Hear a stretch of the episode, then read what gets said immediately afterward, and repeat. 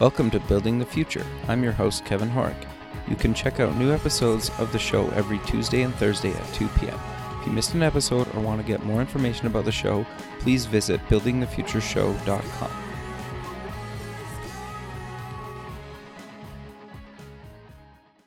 Season 1 of the TV version of Building the Future is now streaming online at buildingthefutureshow.com. Welcome back to the show. Today we have Rebecca from BAM Communications. Rebecca, welcome to the show. Thank you, guys. Appreciate being here. Thanks, Kevin. Yeah, I'm excited to have you on the show. I, I think what you guys are doing is is quite interesting. Um, you yourself have quite the the career, but maybe before we kind of get into that, let's get to know you a little bit mm-hmm. better and uh, cover where you grew up. Mm-hmm. Yes, I was born and raised in San Diego. I'm still in San Diego. It's a beautiful city, and sure. I will always believe I have uh, footprint here, although I travel now a lot to San Francisco. And in particular, was, was raised in the South Bay, so really Chula Vista, which is borders Mexico and Tijuana. So high school, middle school, I was public school raised the whole time through, and there were quite a few people, at least for me and my upbringing, there were quite a few people that were, of course, not all the same color and a mixture of sure. people. So really, really diverse. We had everything from Mexican Jews and just Mexican, Hispanic, Indian, Samoans, Asians of all different legacies, of course, white people. I'm white. So I always had that upbringing. So, just in context to the current conversation of just uh, the racial tension the country's having, it's interesting from the California perspective, at least in my upbringing, is like, that's all I ever knew. Sure. So, it, it's, it's a weird thing to see anyway, that was my upbringing, public school the whole time. And then I went to UCLA, just pretty much up to five, to the LA area, and I did a very fast undergrad. So I got out of there in about two years and then went over to do my MBA over at University of Pittsburgh. Okay. And so Why I went Pittsburgh? to yeah, so the story is that when I was 19, I was applying for business school, which at the time was unheard of. I mean, there was no teenager applying to go pretty much to middle school or middle school to MBA school. Sure. And so I basically looked at the t- a top 50 list from USA News, News, US Report, whatever that was, and just applied to the schools that had any percentage of applicants straight out of undergrad. Typically, most schools require that you have a number of years post grad full time experience. So uh, all the top schools. Now it's changed in recent years, but it was pretty avant-garde to go straight from undergrad, even having half of the undergrad experience into business school. But I figured, you know what? I'm going to try. If I get in, I'm going to go. And yeah, I awesome. got into University of Pittsburgh. And so I went. I finished that up early, and then I returned to San Diego and started doing the first part of kind of my career, with, which was in the TV realm. Okay, so what did you do in TV? Mm-hmm before I got back to San Diego, I had at that point some experience doing some internships, some some little producing work on various TV shows. Okay. So one for the PBS affiliate over in Pittsburgh, another here locally in San Diego. When I came back, I was a part-time producer for the NBC affiliate here, and I wanted to do my own TV show, hosting and interviewing entrepreneurs, kind of like what you're doing, but in, Sure. in visual format. And this was before Shark Tank and before The Apprentice and before people knew like, oh, you can be an entrepreneur or a CEO of, of a public company. It wasn't it wasn't really in the, the common lexicon at the time of people thinking about this as a career path. Sure. Anyway, so I launched a show. I had it running on the local CW affiliate. Then I w- it was on the Fox affiliate, and I was having a great time That's interviewing awesome. People like Ralph Rubio from you know Rubio's and like, Sure. hey, how did you come up with the fish taco concept, and how did you build it into a company that eventually went public? And you know, and then what happened after that because it didn't go well. So just hearing the real, true stories, kind of an Oprah approach to the business landscape with people, and it was it was a lot of fun. And then also at the same time, I had met up with it also in San Diego, a PR guru who at the time had a, a small, medium sized firm, but whom I would work on the show with in his office. And although I never did any PR work for him in particular, I was just around his office. So just kind of via osmosis, I started picking up on some things. And the truth of the matter is, public relations is about storytelling and crafting the right stories. I love stories, so I'm always about storytelling. But just like being perhaps a VC, if you have money and you have a phone, you can be a VC right now. Sure. Same approach in PR. If you have a cell phone and you have a laptop, you can also be a publicist. There's no requirements like practicing law or medicine. You can just go. So I just was like, oh, I'm going to be in PR and I'm going to start a firm, and here it is. And that's how it all started. And at I first, frankly, yeah, I mean, straight, I mean, no clue, no clue, uh, no agency experience. A lot of times you see people who start their own agencies having come out of big, huge agencies where they really got their chops. But no, I was coming out very green. So first couple of years was really about the local market and knowing deeply the restaurant scene that was really emerging in San Diego, local stuff, just really, you know, who wanted local coverage. Sure. Now we don't do anything local. We focus explicitly on national press, gaining national business and tech press for all types of clients all over the world, many in San Francisco, LA, spread across the country and the world. Sure. And that's what our focus is now. Okay. No, that that's awesome. So how did you make that transition though from kind of doing local stuff to doing kind of national kind of cuz it sounds like you almost changed your business a bit, going from restaurants to kind of tech and just spreading mm-hmm. outside of California. Yeah, it was at first a slow transition. And a lot of times that will happen for companies where you're like, okay, here's here's all the, we're servicing all this all this stuff, all these different verticals, all these different markets, but really what you eventually come to decide is to hone in on what is the real niche you want to nail. Gotcha. So there are firms that are generalists. I was just on the phone with someone today who's been practicing 25 something years, and they're a generalist. Like they have everything from consumer stuff to political campaigns and nonprofits. I mean, all over the board. That is hard. That and that's just a shotgun approach. Sure. So if you really want to get your firm somewhere, at least in the publicity realm, you need to stick a niche. And it was just natural for me to get into tech and innovation. One, because it's just my interest, but two, I have so many friends surrounded in that thing. I have, you know, many friends that are doing something that has some element of technology imperative to the success of the company or the brand. And it was just natural to start really seizing that. Sure, that makes a lot of sense. And to be mm-hmm. fair, like obviously you're pretty close to Silicon Valley, and LA has a mm-hmm. huge tech scene now, and there's a lot of like mm-hmm. really big name companies, you know, obviously in mm-hmm. LA, right, and up and coming. So mm-hmm. it makes total sense. Yeah. So exactly, I'm I'm, I'm kind of curious, what do you guys kind of offer your clients from a service mm-hmm. kind of PR side of things?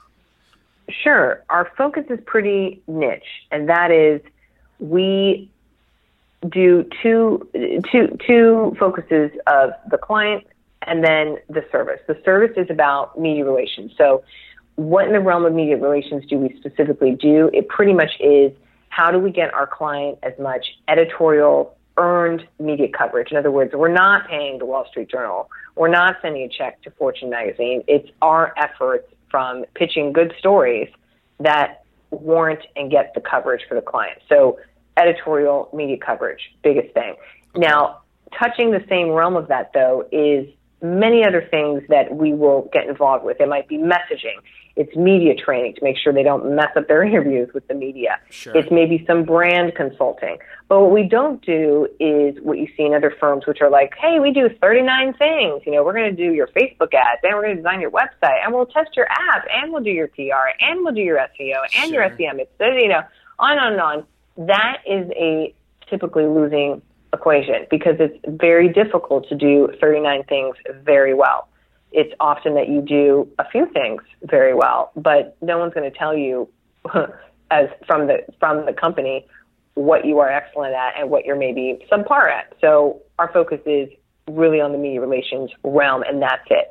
Then on the client side, it's now staunchly focused on innovative mind blowing, as we like to say, brands and companies who are pushing the envelope in their vertical. So it might not be something that the average consumer would recognize and go, wow, what a great, huge company. I mean, it, it might not be that. But for their vertical space, whether that's in medical transportation or medical device of some type of imaging technology or consumer hardware that is particular to the robotics industry. That's the stuff that we will get involved with. And we ask the question is this client, is this brand likely to be a leader, a dominant leader in their space? They're probably not right now because that's why they're coming up. Sure. But can we see that potential? Can it legitimately get there? And if the answer is yes, from all our research and due diligence and such, then we will proceed from there. I got you. That makes a lot of sense. Mm-hmm. So mm-hmm. I'm, I'm curious then. You mentioned kind of getting your clients into these big kind of publications without spending tons of money on that. Mm-hmm. And I get that it's probably different based on kind of who the client and who you're trying to like pitch or the company that you're, you know, writing about. But what's kind of generally the tactic that you take to get into these publications? Do you usually have to know somebody there? Does it help to know somebody there? Or is there ways that you can kind of write or do research to write articles that will kind of get into these big publications to get them press? A variety of taxes, tactics, to tell you the truth, Kevin. So one okay. is, yeah, who do we know? Whom have we worked with before? Who's going to open our email, take our call, and so forth?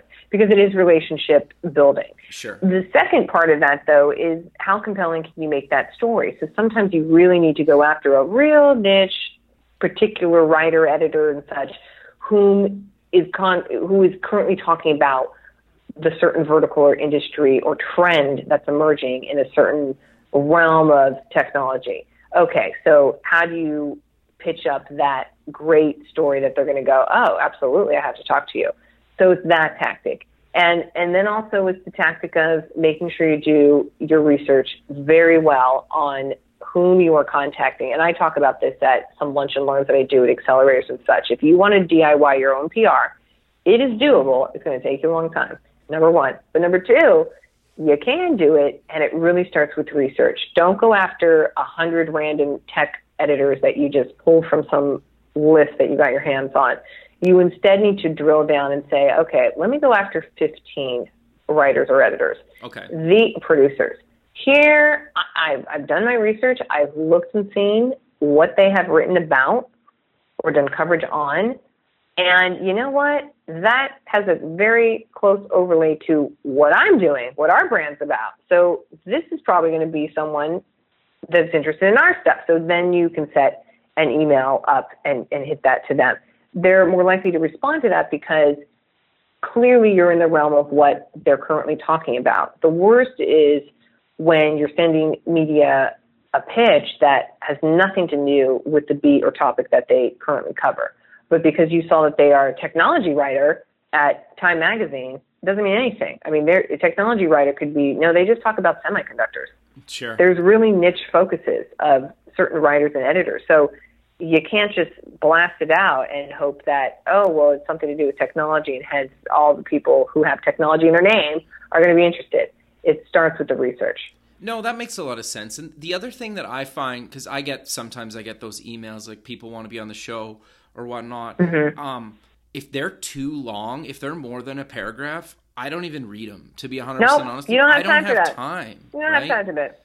And and I think that's kind of one one of the reasons I kind of wanted to have you on the show is because I, I love your tradition or sorry your non-traditional mm-hmm. approach where you didn't work at a big agency, right? So you come at it nope. with a different angle, right? And I think I'm I'm founder first, yeah. Yeah, and I and I think that's important because I think there's a lot of people out there, whether it's in the PR space or, or not, that you know nowadays you don't need to have worked at this big name agency to actually start your own company and do things different. And I think you know mm-hmm. and you kind of have to figure it out yourself and I, I love that about you and you know you you guys have done some really cool things for some really big names and like you mentioned you you have you've gotten your clients in these like really well known kind of publications across the nation, right? And obviously that's that's super impressive and a lot of people are looking to do that, especially from the startup side of things. Mhm. Yes, you typically see publicists first, business owners second in this industry, i.e., it's someone who has been doing publicity for a long time. They have contacts, they know people, this and that, and then they end up opening their own shop and then they discover, oh my gosh, now I'm a business owner and I have to deal with HR and taxes and all the fun stuff that comes with that. Sure. I'm the founder first, the entrepreneur first, who's like, oh, let me hack this business. And it happens to be in PR. It happens to be in the PR business. So quite untraditional, but many of the folks that we work with are founders, sometimes multi exited founders, and they appreciate that different approach. Sure. That makes a lot of sense. So maybe let's get back to I just kind of want like you, you mentioned you kind of do these lunch and learns for founders maybe mm-hmm. when they're mm-hmm. first starting out and looking to maybe maybe they can't afford to hire like somebody like you guys what do you kind of traditionally mm-hmm. tell them to start before they kind of you know grow to a size and kind of start generating some revenue where they can ha- uh, hire somebody like you guys mm-hmm i have a particular article okay. on this topic about why not to hire a PR firm. okay, okay. Because there's many reasons why you you don't want to get into this situation of of trying to hack it yourself or even eh, pushing along your company when really you're not really ready for some exposure. So here are some questions to ask yourself okay. when you're thinking, "Oh, is now the time to be thinking about you know starting a PR firm?" Number 1, is your market very clearly defined? Okay. Do you know very specifically whom you're after? Because if you're still on shotgun mode, that's how are you going to know if you're getting the right placements and where? How, how are you? What's the appropriate outlets for you to be in? So, is your market well defined? Do you have your brand all buttoned up? In other words, are you changing your logo soon? Or did you just release all your branding material? Is that now it? Are you changing your name? Is it is it clear what your core values are? If that's still up in the air, you don't want to shoot your foot getting your name out there about about your company and the direction and all that stuff, and then come to find out six months later, whoops, you actually want to rebrand, you want to change things, and this and that. That's confusing because now you've maybe gotten some traction in the media, but it was more or less a bit of a waste because you're totally something different now. I'm not talking about pivoting. I'm not talking about, oh, okay, we found out some information and we're going this direction. I'm talking about real fundamentals of your name, your logo, your brand, the core values, the mission. Like if that's still on shaky ground, no, not appropriate to go after the, PR stuff. So those are two things. One is about the market, and then two is the brand and the value and the mission that you have. The other thing is to consider, especially if you're more in a B2B vertical, is do you have people to offer the media in that you have clients and customers? So too often we see folks who want to launch PR, but you know, they're just barely launching. So we don't know any customers. We don't have any case studies. There's nothing really to talk about other than you now exist. That's the news. You now exist. Right. Okay. Well, there's a shelf life to that, though. Yes. Okay. Maybe you got a bunch of funding you can write on that, but there should be other things to support an ongoing narrative about your brand. So if you're wanting to push a PR campaign and then are going to go into a stealth mode of some sort for 18 months, well, what is the point of that then? What's right. the point of that? So have a point, but more importantly, to the third point is, do you have it clear of, do you have people and stories and case studies and such to talk about? Right because that's going to help the media. The most common thing we'll hear from editors and writers if we're pitching a story concept, so we're not just pitching, oh, the company exists, we're pitching now beyond that, is, oh, yeah, so well, what metrics do you have around that? Do you have some client, do you have some client case studies? Do you have people who will talk to us? You know, this is the media people talking. So if that's all like, yeah, no, we really, yep, no, uh, now what do we have? A story that you just talk about yourself in? That's not a story. Sure. That's not sure. going to go anywhere. So that's something really to consider. It is much better to wait, wait until you have a lot of things lined up and then go out with a bam, bam, uh-huh. then go out with a big splash, right? To a lot of media outlets because you have all these various things to talk about and focus on. That's more compelling and that's going to put you on a track for long-term continuous press versus a big explosion and then nothing and now you've gone into the abyss. Sure, that that makes a lot of sense, and, and I'm sure you get asked this question a lot. But like, how do you generate ideas for the media and kind of getting publicity and like at, from the startup side of things, right? Because mm-hmm. like I, I'm sure a lot of people think, well, we're we're launching this new feature, and it's like, well, that's not really a story. No one cares. Yeah, exactly. No one cares. It's like thanks, right? Features, painting your walls, getting a dog in the office. No one cares. Okay. No one cares. So part of our job is to tell the client, hey, no one's going to care about that. Whom in media is going to care? No one in the Wall Street Journal sure. is going to care about that insignificant piece of news. But our job is to say, okay, what can we attach you onto on a trend? So here are some tips for how you get leverage the media other than if you just have the story of, yeah, we exist. Okay. Are you in trend with something? For example, are you doing something in the on-demand transportation space?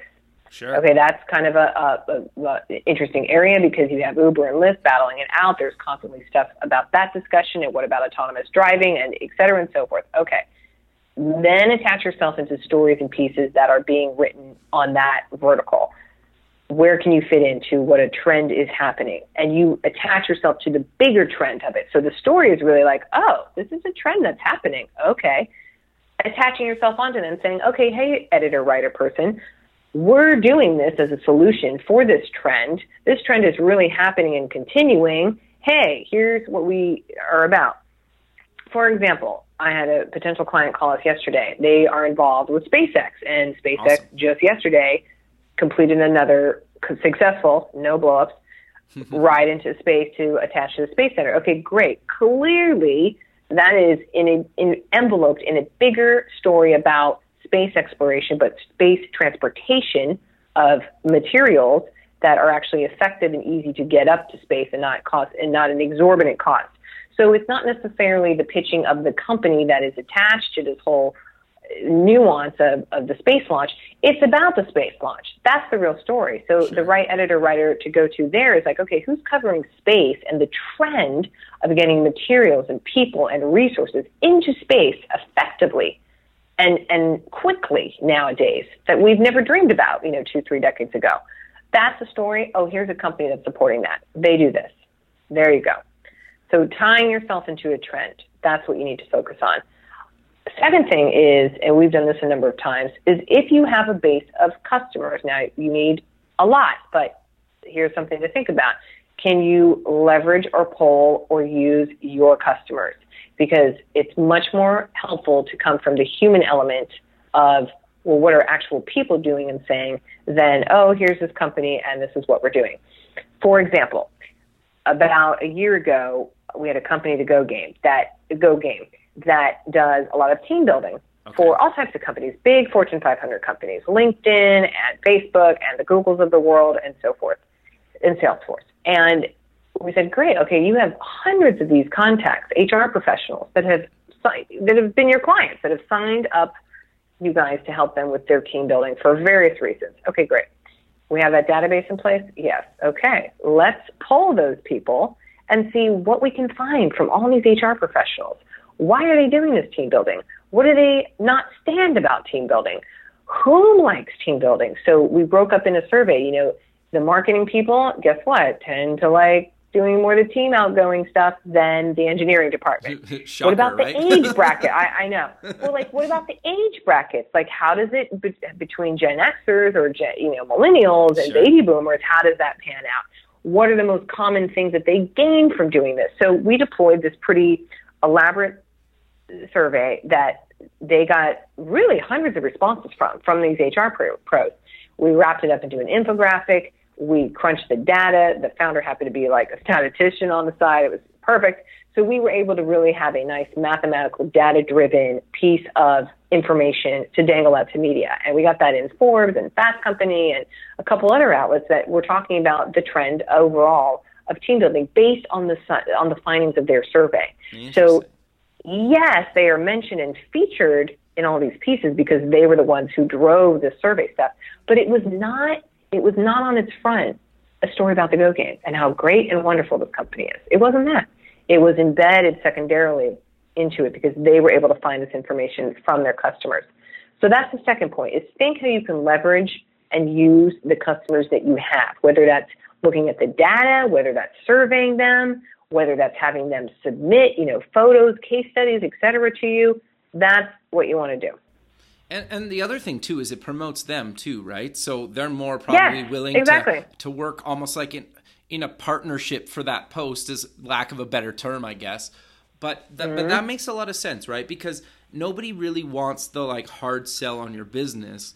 But if you start adding no. really good content and value, eventually people will be like, well, who is this company or like what do they actually do, right? And they might end up turning into a customer or who knows, right? Mhm. Yeah, correct. It, yeah, it's and that's positioning for thought leadership. Okay, that's what many brands want. Is that how are you being seen as the leader in your space? In that case, with the Go Games, they want to be perceived as the leader in doing fun, engaging, tech-driven team building. That's not your everyday typical team building, which like no one wants to show up for, right? Sure. This is something that puts them in that realm oh, look at these guys. They came out with a survey, a study that survey that found all this interesting stuff from hundreds of HR people. Wow, that's that's pretty significant. Yeah, no, no, totally. That makes makes a lot of sense. So, how do you mm. work with clients then to actually make them kind of thought leaders in their industry? Like you mentioned, you know, obviously you're doing research and you're writing articles and stuff, but is there other things that you can do to kind of get your clients to be thought leaders in their industry? The hard part with being a thought leader is if you have just started out, you are not a thought leader. Okay. You are you are hardly on the map. So we combat the thought leadership notion sometimes with clients. We're like, you guys, we have nothing yet to show. So this is something for kind of later stage, more mature companies where you have some data, you have some customers, you know what you're doing. Sure. That's something then that you can position for. If you are just launching, you need to focus on you need to focus on staying alive and being launched and having interest in, in that and what you're doing. So it's not yet on thought leadership. That's later stage. Sure. No, I, I think that's really good advice because I've heard from so many people, or they've get they get told by so many people that they need to be like a thought leader, and it's like, well, my company's mm. only been around for six months. How can I be a thought yeah, leader? Yeah, you have something? no thought. Yeah, exactly. You have no thought. Your thought is staying alive. That's sure, and I, I think that's really good advice, right? Because it's the startup thing is so so interesting, and it's not like any other kind of business space, and that that's always kind of fascinated me and you know i'm obviously in the startup space so i, I understand that but it's it's such a weird kind of thing that in a lot of cases startups don't really work like real businesses in a lot of cases mm-hmm. which mm-hmm. so true which has blown my mind right and you you guys do a lot of stuff in the valley and so you must see that all the mm-hmm. time that people want to be or think they're well ahead of where they really are in the business space oh my gosh it's a disease. oh, it's a disease, but it's okay. I mean, visionaries are half crazy. It's just you have, you have to, be. to, be. Yeah, fair. you have to be. It's just part of the territory. It's totally fine. So, uh, I'm I'm curious though. You guys have a ton of really good posts on your blog, and for for people listening, it's bamcommunications.biz and there's mm-hmm. a blog tab. You guys have tons of really good articles Thank and you. advice for kind of anybody that's looking to kind of get in the space, is already doing stuff in the space, or kind of looking to go to kind of the next level of the space. But the one thing that I get asked all the time, and I really don't know mm-hmm. how to mm-hmm. tell people, is how do people effectively kind of or put out a press kit or what should they kind of have on their site or be sending mm, to mm-hmm. kind of media, you know, to get some coverage, right? Mm-hmm. You can do a press kit that ideally is just digital, can be downloaded easily, has okay. your logo, has photos that are not just the typical headshots of the co-founders, but something more fun, something that is product. Do not skimp on the photography, by okay. the way make sure that agree. crisp and clean and absolutely professional because no one wants to use shoddy photos if they're going to be even attaching that to one of their stories. So the press kit, make it digital. Yes, you can keep it online. Much better typically though is to have a, for press inquiries, contact, you know, press at yourdomain.com. Then you can control and vet whom is asking for this material. You don't need to have your logo and your photos and your press releases and info sheets all there up, up, up online publicly. That can be just something that you can vet. So probably better is to have a contact email that specifically is dedicated to press inquiries. And within that press kit that you can have in, in a digital, you can do it as a Dropbox folder, sure. you, your photos, your fact sheet, your product specs, if that's appropriate, great, wonderful photography, whether that's the founders, the product, the screenshots, if it's an app, something like that, and maybe a few press releases if if you have that organized. If not, that's okay, but have it all organized and bundled up into one place, i.e., a Dropbox folder, so you can easily send a link and it's done. It's not, oh, well, I need this, or can I get that, or something like that. So we ask all of our clients, like, hey, share us on your Google Drive or your Dropbox on, on all your material. So great. We have access immediately to everything, and we don't need to ask for this or that, or do you see it? Do you have it? No, no one wants that. Just put it all together in one, organized. Okay. No, that I, I think that's mm-hmm. that's really good advice.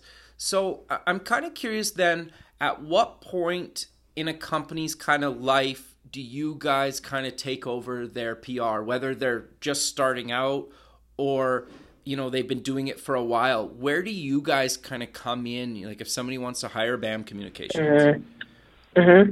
it does depend. So okay. it can be prior to launch.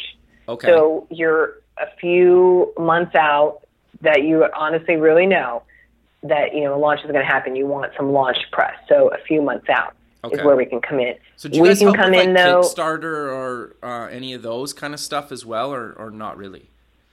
With crowdfunding projects? Yeah. You... Yes, we do. Okay. But the thing for us is that we do not do short term, 30 day, 60 day quote unquote projects. We gotcha. do six month plus campaigns. Okay. For us, having PR is like having your finance department or the people who run the numbers. I mean, you would not exist without that. Okay. So same thing. Obviously, we're biased because, of course, we're positioning PR, but you have PR is an aspect of the continuation of your business. It's just what you do. And in essence, what is public relations? It's about keeping your publics informed and in the know about what you were doing and why. So the publics can be anything. That can be internal communication with your employees if you have thousands of employees. That can be, of course, media. So that's in the realm of media relations that we are really focused on. That can be constituents. It can be people who are lobbyists. It can be various different demographics of who you t- talk to. So overall, PR is about how you communicate with everybody that is important to your company. That's sure. a big thing. That is never going away. Just like bookkeeping is never going away. Right. So that is essential. Thus, after launch, we come in on board for a variety of different reasons. It could be during now you you know you're getting ready for an acquisition or you're raising more money. That's another typical thing. We have some right. interesting research coming out about that. It can be, hey, we've been around and we've been successful for X plus years and no one really knows that. We need to we need to tout that. We need to hire more people. We want to attract talent. So it can be all those various different things. What is a dead stop for us is anyone who says, "Yeah, well, we've been around, and yeah, we're not we're not that special. I mean, we kind of do whatever else everybody else does." Uh, yeah, but that's usually not in startups and technology focused sure. companies. Companies who are naturally startups and technology focused want to do something radical with the technology and the resources that they're deploying on a certain industry. So we don't hear that too often. But it'd be the equivalent of like a plumber coming to us and saying like, yeah, I'm a plumber, you know, just like 9,000 other local plumbers you can hire sure. today. Sure. What are we going to do for that plumber? That would be really hard. No, that that makes a lot of sense, and I, I think I think that's really good advice. So I, I'm curious then, when you guys are looking to hire somebody to work at BAM, what do you guys look for in somebody that you're looking to hire?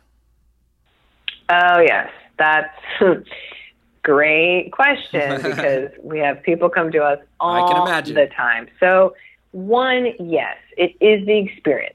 Do you have the contacts and the resources and the experience of working with startups, understanding the founder mentality, okay. understanding the media outlets that they want to be in. We would not take on typically someone who comes straight from the hospitality industry, for okay. example, who maybe has great contacts at Travel and Leisure and Condé Nast Traveler, but that's not going to that's not going to have any crossover for us. Now, they do know the mechanics of doing publicity, and that's helpful, but really the best fit for us is someone who understands technology, has the contacts, and has the experience of working with a wide array of startups. That's a, that's a particular person to find. Then the second thing, and you could even argue that this is the bigger thing, is it's really a fit culturally. Gotcha. Do these people see eye to eye and validate the, the core values that we have in themselves? Can we see, for example, that they push themselves and the people around them pushes one of our core values? Are they positive? That's another one of our core values. Are they just naturally a pleasure to be around? I mean, there's hard things that go on in, in every agency, but overall, is this person a nice person that you want to be around? Or are they just negative Nancy, where they're just like a cloud following them around all the time? No one wants to be around that. Sure. So we look for all those things. It, it's the cultural fit. And then assuming we have the experience lined up and then we have all those cultural lineup fit, then that's going to be someone who's going to be successful at BAM. I got you. Okay, no, that makes a lot of sense. So I, am curious. Then you, you you've touched on this a couple of times about kind of contacts and knowing people in the industry, mm-hmm. especially maybe at big kind of companies. Do you have any tips for people about how to make those connections at you know these big kind of you know media outlets or magazines or publications? Hmm. It is as simple as a warm, terse okay. email or tweet that you could send them, private message, to introduce yourself. So if it comes from the founder, that's great. Say, I'm so and so. I'm the founder of X. I realize that you, so and so, cover the technology that X is trying to work on. Sure. Hey, maybe we'd be a great fit for you to look into more. We might have a great story for you to uncover. I'd love to set up some time to chat or send you more information. Very short and sweet. Really short and sweet. That's it. But the key of having success with that is that you need to do your great, good research to understand that you're talking to a media person who is covering the space that you are functioning in. Okay. And even like, yep. no, that makes a lot of sense. And I, I think I wanted to kind of just stress that to people as I think, and I meet some people too doing the show that they're just scared to reach out to somebody. It's like, it's just one tweet. Like it's just one person, right? Do it, oh my gosh! Do it a hundred times, right? And maybe you'll hear back from five of them. Maybe, hopefully, exactly. hopefully you hear back from one. Exactly. Right? It's like exactly. I mean, this advice so typically isn't even that hard for founders to go after because they're normally they're just naturally hustlers. It's not a big deal. It's like, yeah, I'm just going to pitch that person. Sure. So it's just a different type of pitch. It's not to a VC. It's instead to a media person. It, but both of them are called pitches. Interestingly enough. So consider it a pitch. You're pitching them something, but if you've done your research, you're going to feel pretty confident that you know you have something that they'd be at least interested in a conversation of. Sure. So I'm, I'm, curi- I'm, curious, and I've heard this from a few people, and I'm curious to know your stance on this. Is if you have, I don't know, say, ten publications that you want press in, and mm-hmm. do you say, well, I'm going to start with, I'm going to start working on my pitch and I'm going to start sending it to the publication that I least want to be in. Just so, so, by the time you get to kind of the top, maybe two, three mm. publications, you've figured out kind of what's working, what's not working. Do you recommend mm-hmm. kind of mm-hmm. something along that, or some sort of tactic along kind of testing the waters and you know almost a little A/B testing? Yes, that would be helpful. I would also say you want to if you can and can afford it, get some media training. Have someone help you in order to discuss correctly and in the way that media wants to be spoken to a bit of what they want. Now, bottom line is, and just first rule of media is you're there to serve them. As long as you can be as helpful and supportive to them to complete their stories, you're going to be an asset. You're going to be someone they respond to. If you're just coming with them to say like, "Hey, why, why aren't you writing about my company? Just write about my company." That's eh, oh, okay, but that's not serving them. Sure. Right? Okay. They're here to work and get their pieces completed as efficiently as they can because they have deadlines and they have certain content that they need to do, and that is it.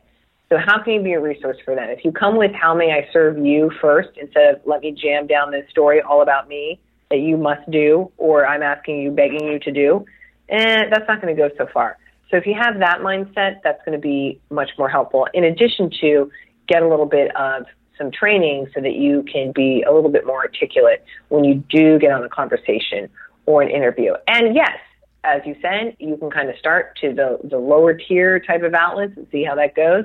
I have a chart, an XY graph that's an article that published in Fast Company that is about PR in one graph. And it has on one side smaller outlets, littler outlets, and on the one other side of the axis, if you think of an x-axis, the bigger outlets, the longer, the, the Wall Street Journal and the New York Times of the world. And then on the opposite axis, the tone of the coverage. You want good tone, of course. You want to avoid bad tone. That's not going to be good.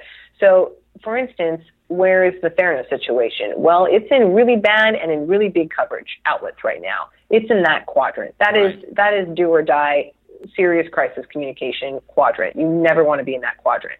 But what you can instead start with is to be in the positive tone sector, so above the horizon, and be in the smaller outlets. And then you can march yourself along and hopefully get into the bigger outlets that are on the on the other quadrant that you want. The key thing is you want to keep the tone positive and good. You don't want to be bashed in the media, which by the way happens all the time. Yep.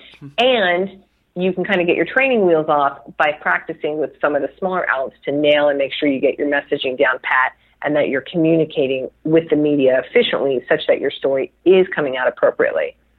Sure. No, I, I think that makes a lot of sense. And I think that's that's really good advice. And I think the the media training thing is interesting to me because I think a lot of people have no interest or even think to do that. Have you found that?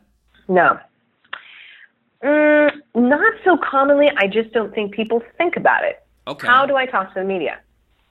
Have you thought about this question before? I mean, it's not something that people would naturally draw up in their own mind. It basically means how are you going to deliver the key points of your brand and why you exist to this media person who has definitely finite time and is definitely going to give you some questions that probably throw you off of that delivery. Sure. So it's about how do you duck and cover from questions? How do you curve the questions back to serving you and making sure that you're getting your point across, your position across, that you're making sure you consistently deliver all those points in every interview you had. You, you want consistency across the board with all the media about your story. If you're saying, "Oh, we're the next Uber," and then over here it's like, "No, we're we're doing we're doing we're a fashion company. I mean, that's a horrible example, but that's like, huh? That doesn't that doesn't even that doesn't even make sense. So you need to be clear and crisp and organized. That goes back again to my first point of do you have your branding, your logo, your mission, your values all set and ready set in stone, good to go? Because if that's wavering, then you're going to waver in the media, and now you're going to have a big bunch of inconsistency, and now no one knows what the heck you're doing. Rebecca, I love it. Thanks yes. for taking the time to there be on go. the show today. But I think we you should close. Are welcome, Kevin. We should close yes. with promoting where people can find you guys online and definitely sure. check out your blog because I, I was reading a bunch of the articles. I found them very useful, and I think other people would as well. So I'll let you uh, kind of end it with where people can find you online, but I thought I would mention your blog again. oh, thank you so much, Kevin. Appreciate it. Yes, you can just find us at bamcommunications.biz. So that's B A M communications, all spelled out with an S on the end, dot biz. B I Z. Perfect. Well, there you go. I, I really appreciate you taking time out of your day, especially before you're going on vacation, to be on the show. Oh, you're welcome. Thanks for having me. All right. Well, uh, enjoy your vacation, and I look forward to Thanks, keeping in touch Kevin. with you. See ya. We'll talk soon. Sounds good. Thanks. Bye. Bye.